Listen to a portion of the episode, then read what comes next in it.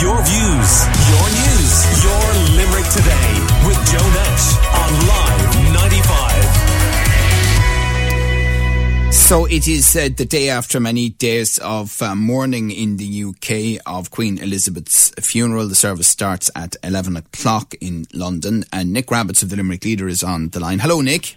Hi, good morning to you, Joe. So, Nick, you became the news um, last week um, instead of reporting uh, on it uh, because you decided to, to do what uh, many hundreds of thousands did, but many of the rest of us looked at and went, "Would we ever do that?" you, you, were 13 hours in the queue to uh, see the Queen's coffin.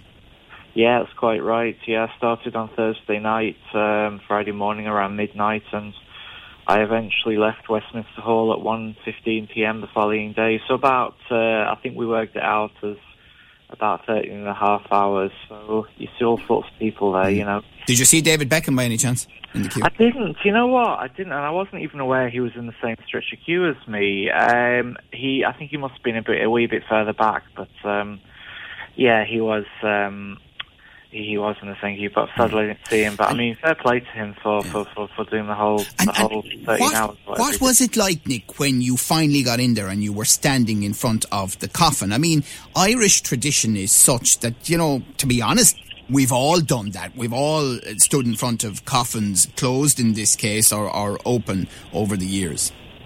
Yeah, it was very emotional actually. Yeah, as you say, we have um, we have uh, all been to people.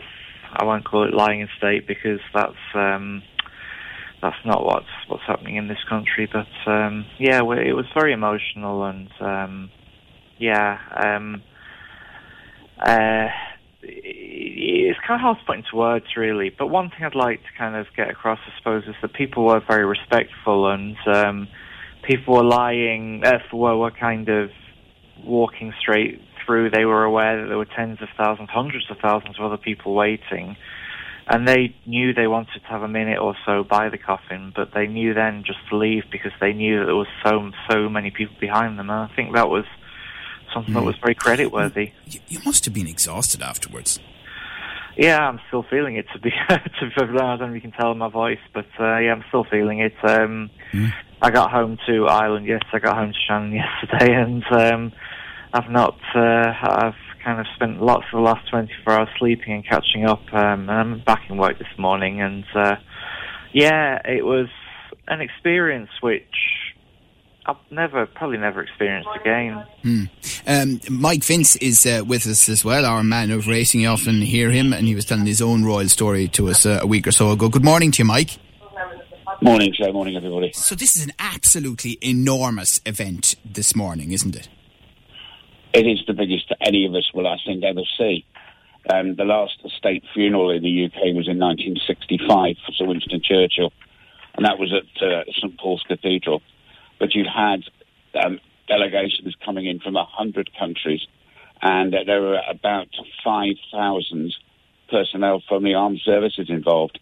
Of course, in what will be an enormous procession after the service from the Abbey as the Queen is taken past uh, Buckingham Palace uh, en route to Windsor. And, and the rehearsals, some of them in the early hours of the morning, have been just extraordinary. You, you see a gun carriage, um, and that will carry uh, the Queen's coffin, and it's pulled by Royal Naval ratings. It's not like uh, horses or anything like that.